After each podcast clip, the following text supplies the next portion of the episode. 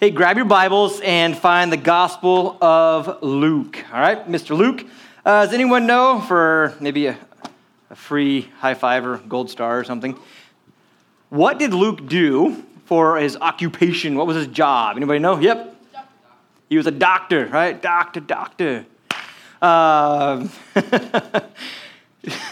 uh, by, I guess, more lofty terms, people call him a physician a lot of times. I don't know if they just didn't use the word doctor, but people always say the physician, Luke the physician, uh, just means doctor. So, pretty smart guy.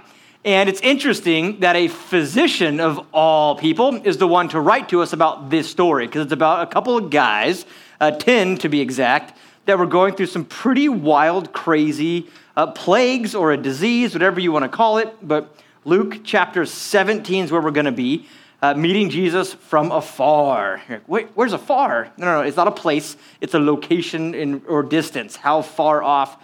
And uh, it's neat that the Lord's okay with us beginning our pursuit of Him from kind of afar off, that we don't have to come to Him perfectly, having figured out all of life and cleaned up all of our bad habits. We just come, even if sometimes, if it's from afar off, as broken or busted up as we might seem. But Luke chapter 17.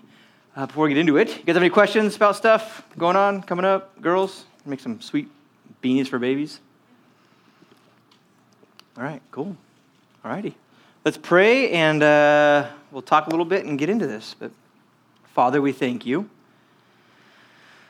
that not only uh, is your presence just a reality, that you're with us all the time but Lord, whenever we open your word, you want to speak to us, you want to challenge us, you want to teach us or encourage. And Lord, we ask that you would search our hearts today. Lord, that not only would be uh, found acknowledging and loving truth, but Lord, we'd be loving you. And so, Lord, teach us to be more like this guy that we'll learn about. Ultimately, Father, teach us to be more like Jesus. It's in his name we pray. Amen. All righty. Uh, before we start reading through this, we're going to find out that amongst this group of friends, there's 10 guys who had been living a pretty decent chunk of their life together. Uh, nine out of the 10 take this moment in their life for granted. Uh, do you know what it means to take something for granted? What do you think it means? Help me out. What's your idea or definition to take something for granted? Yes.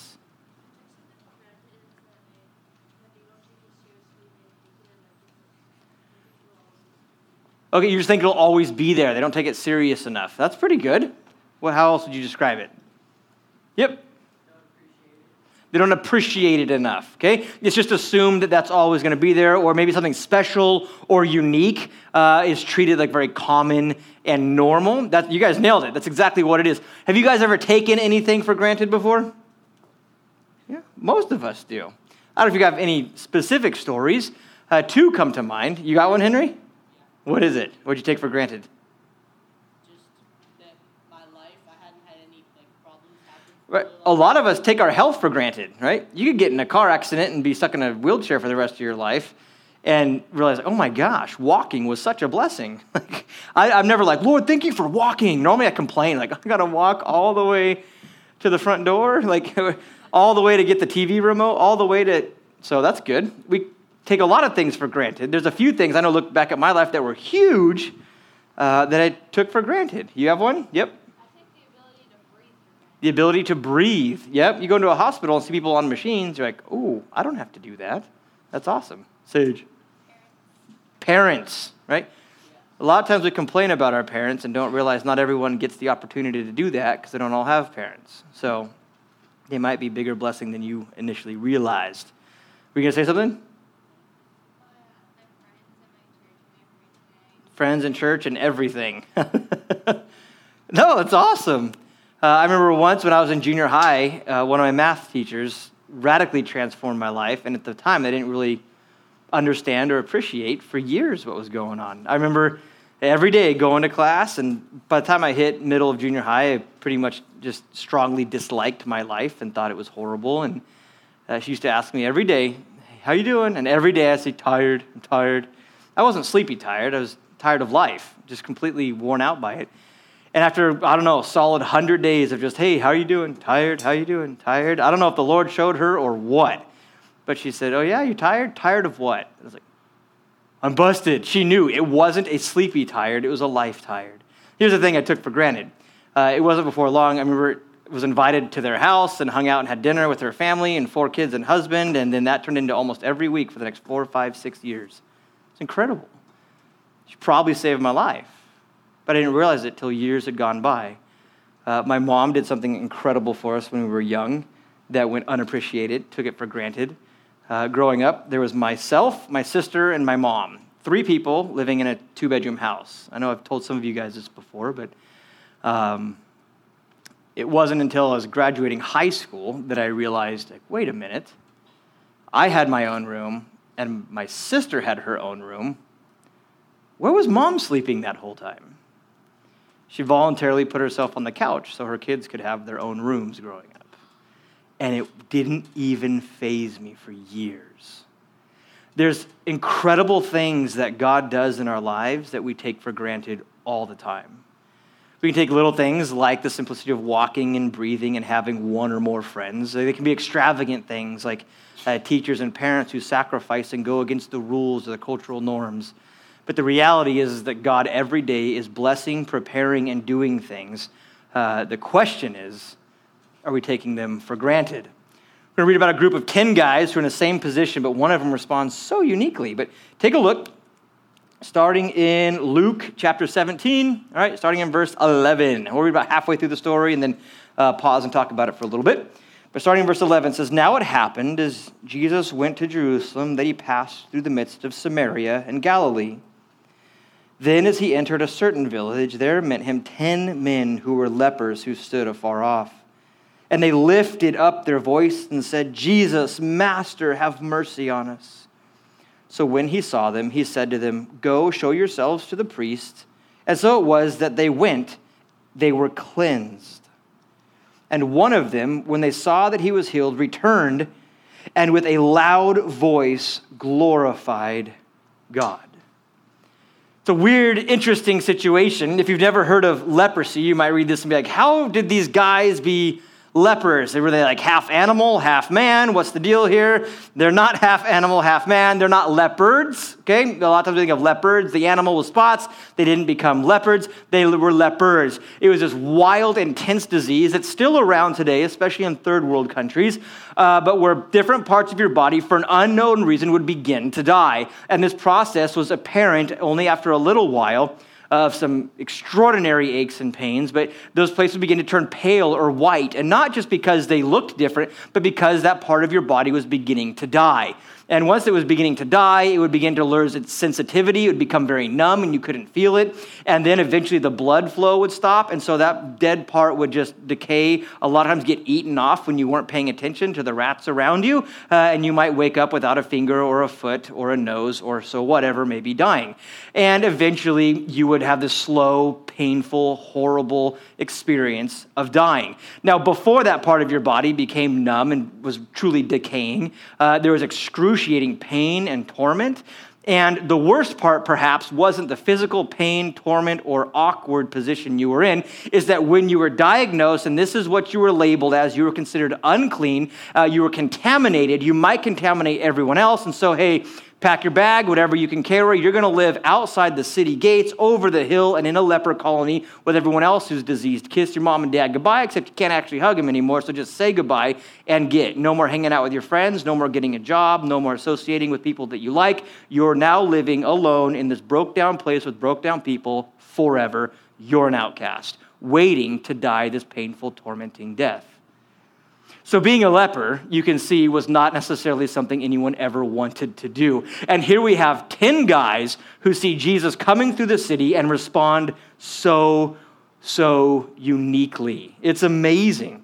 But they see him from afar. When things have gone wrong, one thing you've got to know you can still come to Jesus. You may be feeling like you're afar off. It may seem like God is so out of reach, but He's really not.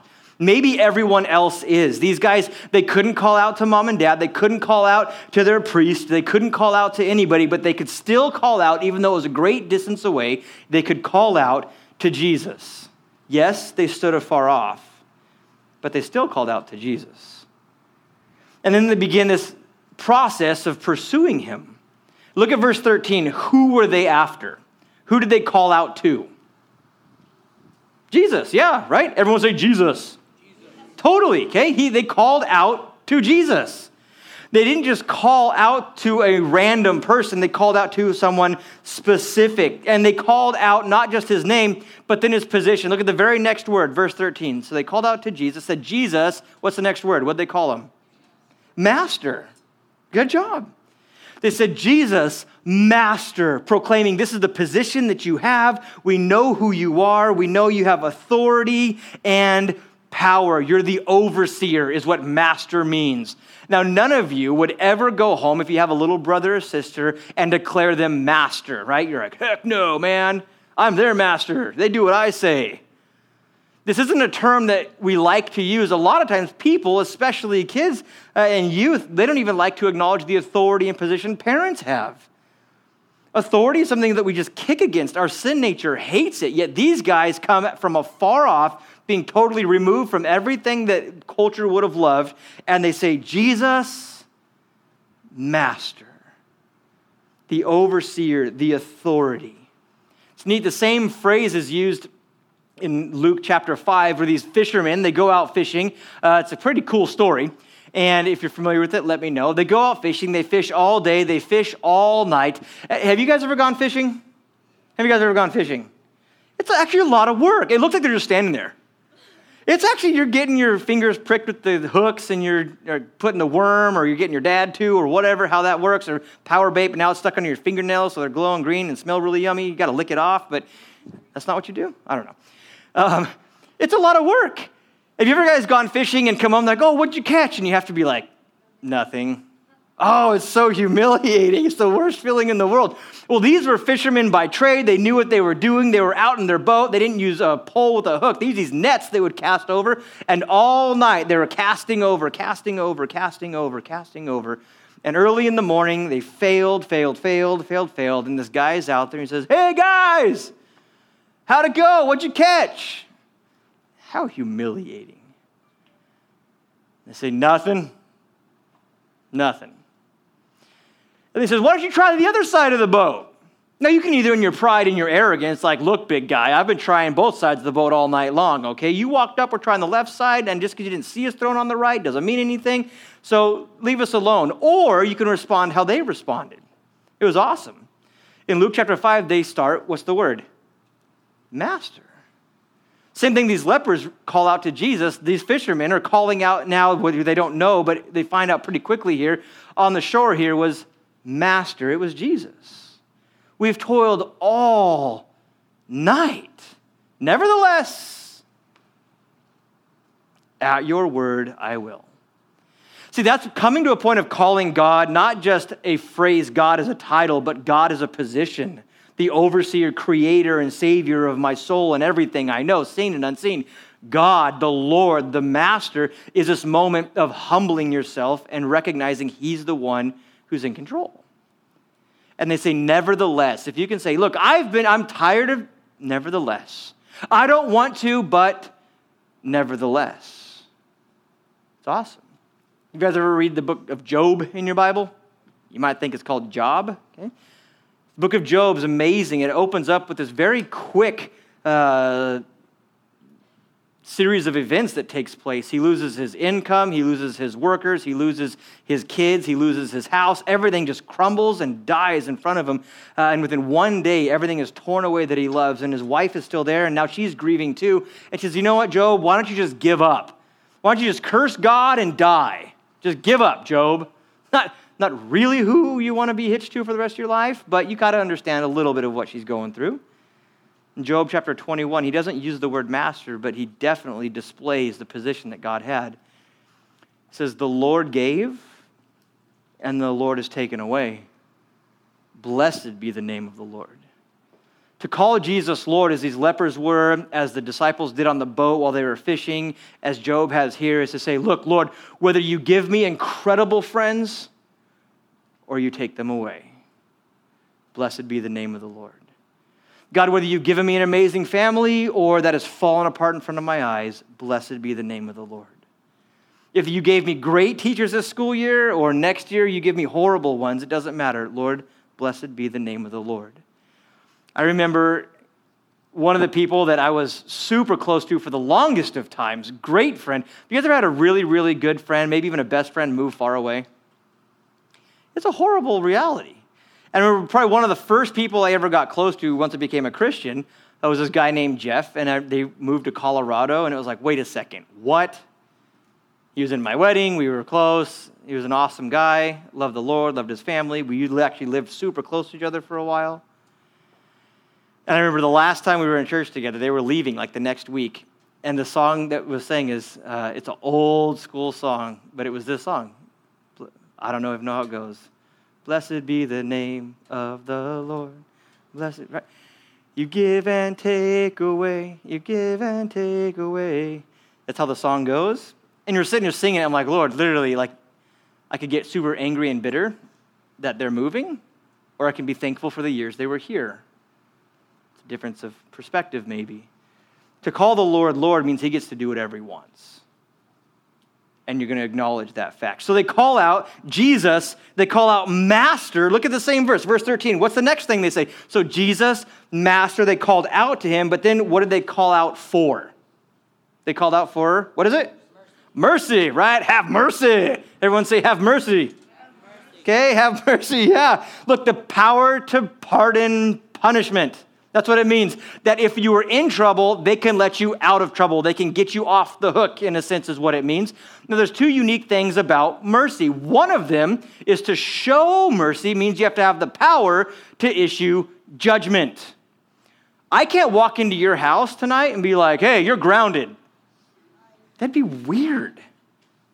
Wouldn't be weird? Some guy knocks on the front door, like, hey, you're on restriction, no more TV. You're like, bye. it doesn't, I don't have that position in your life. And so, as they begin to say, Lord, have mercy, what they're acknowledging is, Lord, you have the right to bring judgment. We know we're getting what we deserve. We should be outcast. We're diseased. But we're asking that you would pardon us of this. But here's the interesting part in order to be asking for mercy, you have to approach with humility. One of the biggest things that keeps people from really seeing God work in miraculous ways in their life is the issue of pride. They just won't come and say, God, whatever you want. By asking for mercy, they weren't demanding it, they were simply asking. If God said no, if Jesus would have responded with a no, then they would have probably accepted that and gone back to where they came from that day. They weren't demanding, they were just simply asking but you've got to be willing. See, they're not standing so far off that Jesus can't hear them, they just have to be louder. You guys ever tell whispers? Like, hey, they're not whispering in Jesus' ear, they're standing afar off. They're in a public place. He's moving through the city, all this stuff, and they lift up with a loud voice Jesus, Master, have mercy. Pride would never let you associate yourself with someone like that in public. The moment you're willing to put God before people's opinion of you is the moment you'll begin to see God do some unique things that you could never describe, no eye has ever seen, no ear has ever heard, nor has it entered into the heart of man the things that God has prepared for those who love him. Do you love him? It's awesome. Now, when you think of God, I don't know about you guys, uh, when you think of God, the character of God, think about your best friend real quick. Just think about him. What's his personality like, or what's her personality like? Is she outgoing? Is she an extrovert, an introvert? Is she funny? Is she boring? Is she not boring? What is it? Dull? That, not in a mean way. You know what I mean? Are they athletic? Are they studious? Whatever. Now, someone tell me about your friend. What's your best friend like? Don't give me a name dull. Your friend just kind of it's like just go with the flow and doesn't make waves and just rolls with it. All right, what else? Funny. funny? What else is she other than funny? Stubborn. stubborn. okay. Funny and stubborn. Outgoing. Outgoing. And what else? Give me one more trait. really kind. Outgoing and kind. All right, guys. Isaac. Let's just let's go. That's his attitude? Yeah. No, that's good. Nice. What else? Just nice. yeah. What is he? Super creative. Okay, cool. Oh, they're fine and fun. Um, uh, they're kind and funny. Kind and funny. All right. Joel, were you going to say something? I thought you were. Gonna... Social. Okay. Yes. Level headed. Cool. So, look, we know our friends, right? Now, you guys could describe yourselves. You'd be like, well, I'm smart and funny and amazing. No, I'm just kidding. I don't know how you would describe yourselves, but we could, if we took a minute and let our brains just gather up some ideas, we know we could describe ourselves. Guys, we should, at some point in our walk with God, know how to describe Him the same way. Oh, I know God. The same way you'd be like, I know my best friend, or I know myself. I know the Lord. Oh, man, He's powerful and He's you want to talk about smart? He knows all things. He's an all knowing God and He's omnipresent. He's everywhere all the time. And you can begin to go through this incredible list of knowing the Lord, that He's loving and compassionate, but man, He's holy. He knows what's right and what's wrong, and He won't tolerate uh, sin, but man, He's so, so kind. Well, there's two things that usually just don't come to the forefront of my mind, at least when I think of God, but they're so important. One is this idea of mercy, that God is a merciful God. You guys ever read through parts of the Old Testament? Maybe Genesis or Exodus. Uh, I hope, uh, guys, guys especially, but read through 1 Samuel. It's just all these amazing stories of wars and battles and triumph and victory and God using the no one to do something incredible. And all along the way, you see these great victories, these triumphs, these battles, this opposition. And if you look close enough, the entire thing is seasoned with God's mercy. It's incredible. Now, I don't know about you. I'm sure you've experienced when your friend group has a problem, someone talked too much smack about somebody else and was gossiping behind their back, or, you know, everyone went off to Disneyland and didn't invite you, or it's like, oh, that's it, I ain't their friend no more. Like, okay, calm down. Look, if I was the Lord, which by his grace I never am or will be, but when people turn their back on you, don't you just want to kind of like call down fire from heaven and that's the end of it? Right? You're like, I'm just going to show them. Okay, hold on a second. The Lord literally leads the nation of Israel out of Egypt, overpowers Pharaoh and his mighty army. He feeds them miraculously every day in the desert. He's leading them to the promised land and the children of Israel, whom God has so divinely provided for, protected, and prepared their future, they say, Oh, you know what sounds nice? Let's worship idols now. Let's participate in worshiping false gods. Let's turn away from the living God who's done all of this amazing stuff and engage in very wicked forms of worship. If I was the Lord, I'd be like, I'm just going to zap you, you, you. What does God do?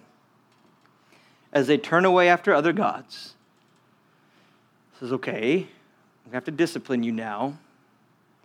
But in the midst of your trouble, there's still mercy. Deuteronomy chapter 4 says, But from there, from that place of trouble, that place of trial, that place of wandering away from the Lord, you will seek the Lord your God, and you will find him if you seek him with all your heart and with all your soul when you are in distress and all these things come upon you in the later days, when you turn to the Lord your God and obey his voice. For the Lord your God is a merciful God. He will not forsake you, nor destroy you, nor forget the covenant of your fathers which he swore to them. God says, even when you turn your back on me, there's going to be trouble, but when you turn and you seek me, you'll find me. I will not destroy you. I will not wipe you off the face of the planet. I will draw you in. Psalms 103, verse 8, awesome. It says, The Lord is merciful and gracious, slow to anger, and abounding in mercy. Abounding. What do you mean? It means overwhelming, more than you could possibly imagine. How much mercy does God have? How patient is He with us? It's like trying to describe how much water the ocean contains. Like, I don't know how many swimming pools the ocean could fill. I, I don't know how many, I don't know, a lot of water, an unending, immeasurable amount. Or saying, how much space is actually in outer space? Like, I don't know. More than you could possibly imagine or wrap your mind around. How merciful is God to those who even turn their backs on him? Man, more merciful than you could ever measure out or possibly wrap your mind around. And these 10 lepers, who the entire community had outcast and they're just withering away and dying on the side of some hill somewhere, they come and they call out, even those from a great distance, and they say, Jesus, Master, have mercy on us. It's amazing. The Lord has mercy on us. Blessed be the God and Father of our Lord Jesus Christ, the Father of mercies. See, God's a God of mercies, but He's also a God of comfort. God of all comfort who comforts us in our tribulation. I don't know if you've ever heard the cry of a little kid going through one of their first nightmares, but it's an odd cry. They don't need to be able to describe what's going on. They don't need to see, Dad, help, I'm having a nightmare. They just make a noise. And mom and dad are there so fast. Could you imagine a father who's like, oh, baby's screaming, sounds like he thinks he's getting eaten by dragons or something. Man, that's a bad dream. Uh, I'm going to wait until he says, Excuse me, father, would you please come and help me now? what kind of dad is that? That's a horrible dad that when a baby begins to cry, it takes about half a second. It's almost like parents don't even move. They just the blanket comes off. They don't even hit the ground. They just show up and they pick up the baby and they begin to hold it until it calms down and falls back asleep.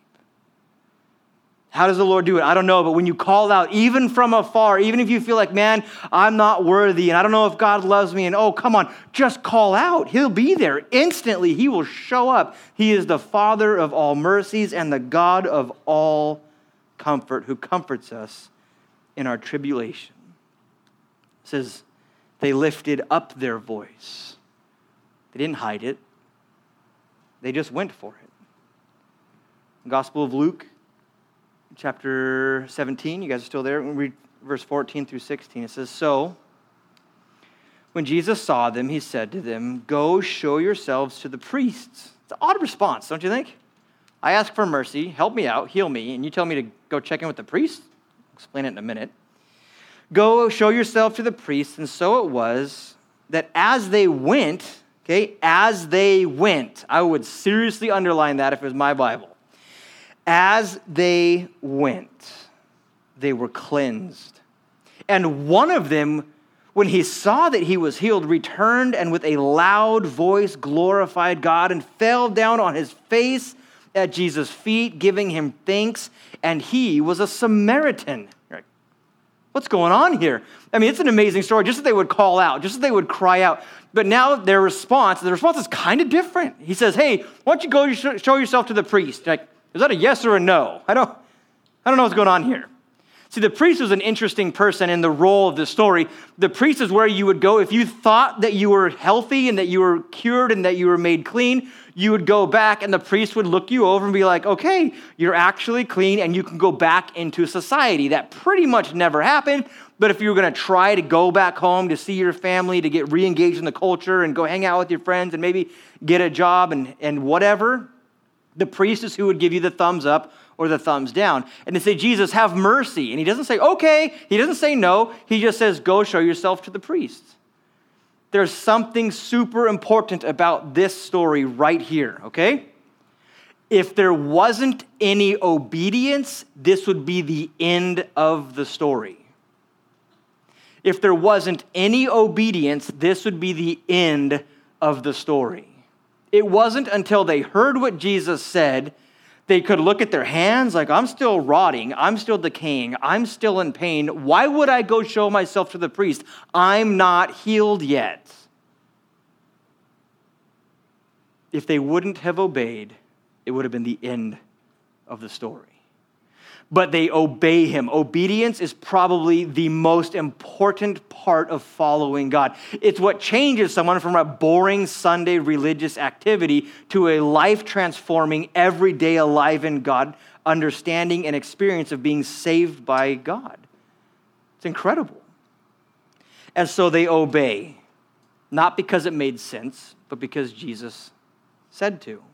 Go show yourself to the priest and they go, and it says, on the way they were made whole. Could you imagine? You're walking, your buddy's limping, you're just like, oh man, and all of a sudden your shoulder doesn't hurt. And you're like, whoa, crazy.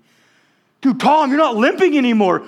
Jerry, your nose is back. What in the world? Like, oh my gosh, I feel amazing. And the white spots are gone. And oh, and then I don't know. I don't know. It doesn't say a whole lot about it, but they're going. I'm sure they were excited. I'm sure they were anticipating the future and seeing their family again. I'm sure they were rejoicing and they were talking. Who was that guy? We know he's Jesus, but wow. What they don't seem to recognize is one of them isn't there anymore.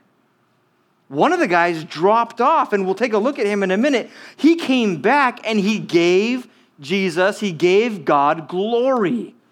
It's a word we hear about in church and read about in the Bible like all the time, but to truly give uh, glory to someone, it's an extravagant act. He comes back in public, falls down at his feet, and begins to cry with a loud voice and begin to honor him and give him glory. This is awesome. Why don't we do that? We'll focus on the other nine here for a minute. They just keep going. I'm sure they made it to the priest and they made it home and then they got a job and a wonderful life. And look, in all reality, the Lord's okay with that. Did God say, go get healed, and then for step one, you promise to come back and tell me I'm awesome? Jesus didn't do that. He didn't say, here's a requirement. You're going to go and you're going to come back and you're going to worship me after. Do you understand? He didn't say that. That wasn't a requirement. It wasn't even a request. Hey, would you guys mind come back and just, you know, let me know how things go? It wasn't a requirement, it wasn't a request. God loves you no matter what you do with it. God loves you no matter what you do with it. Many people will die not acknowledging the love of God in their life. And look, the Lord will be broken over those who do not end up in heaven, but it doesn't mean He didn't love them.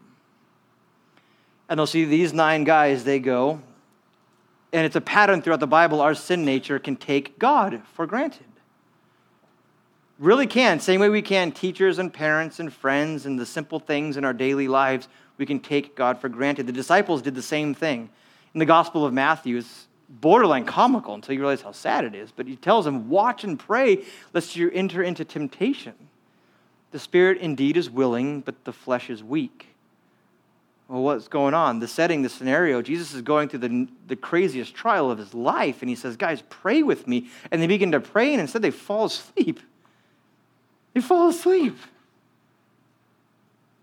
It's in us to just kind of drift away. It wasn't on purpose, but we can accidentally drift pretty far from the Lord without realizing it.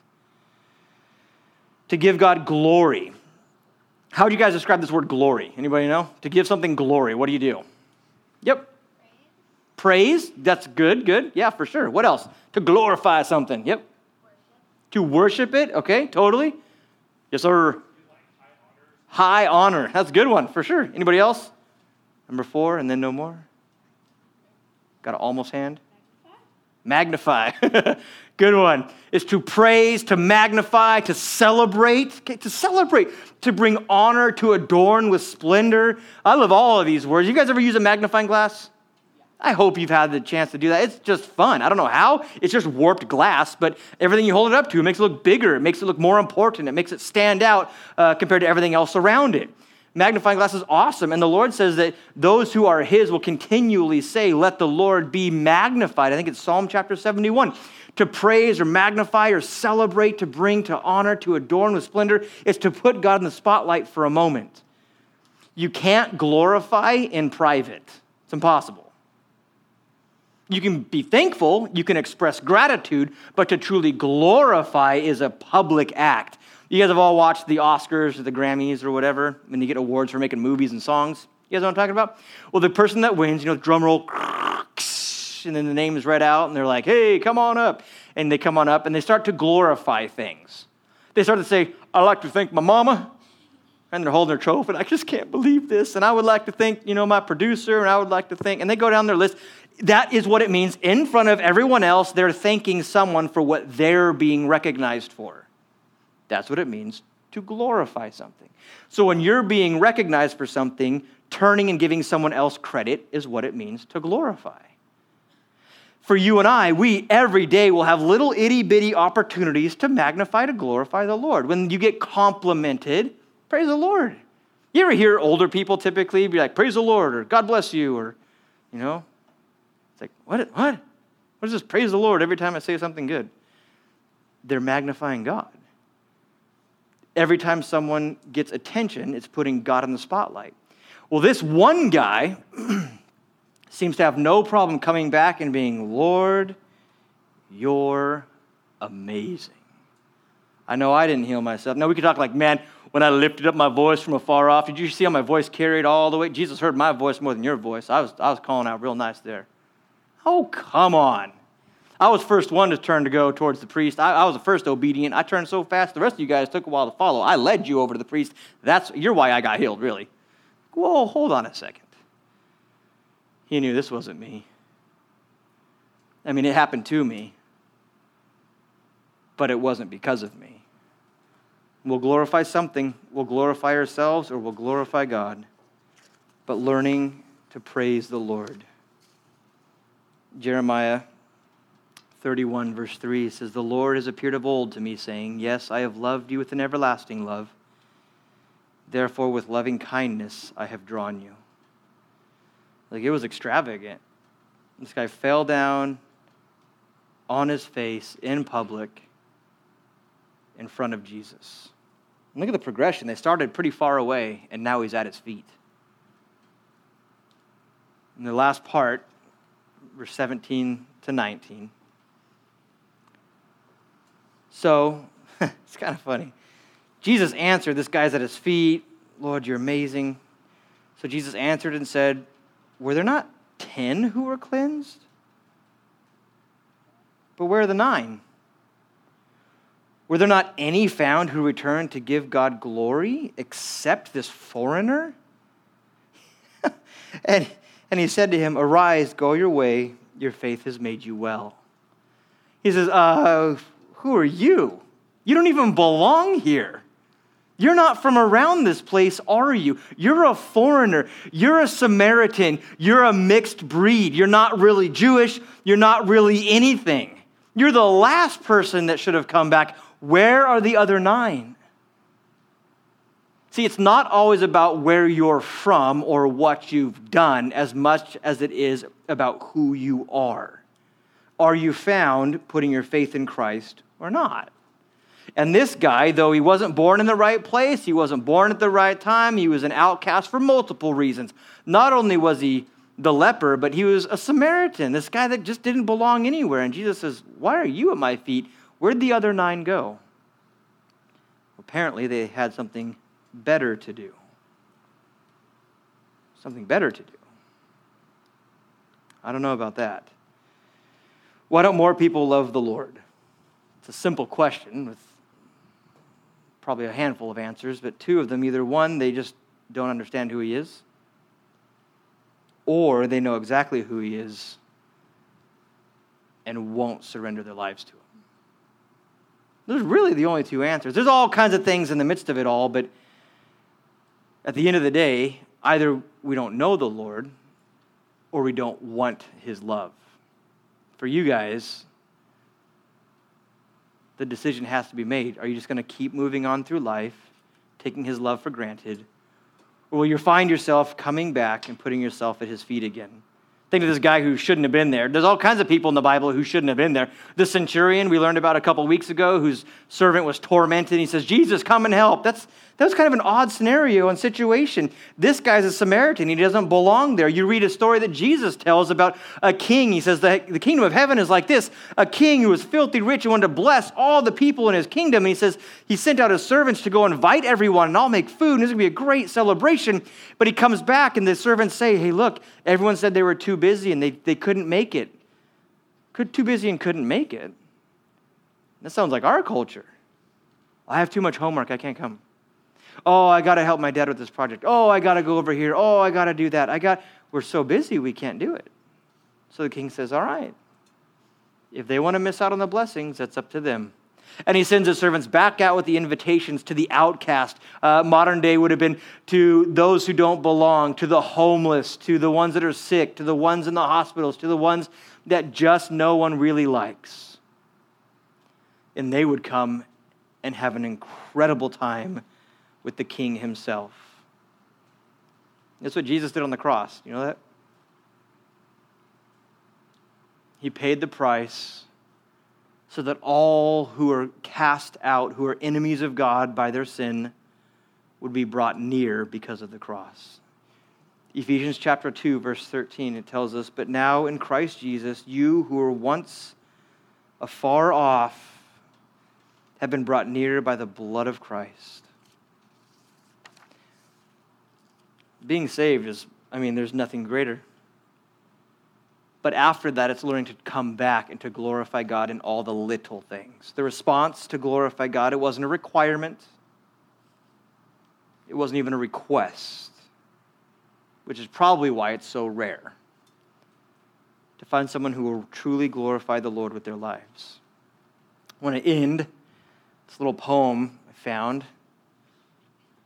I think I know who wrote it, but I'm not 100% sure, so I can't say. But it's also about, it's about giving God glory in just the little things you do in your life, all right? When you come across a fond memory, turn and give God all of the glory. When battle is won and to you goes the victory, turn and give God all of the glory. When anyone asks of your great story, turn and give God all of the glory. Very simple to bring it full circle.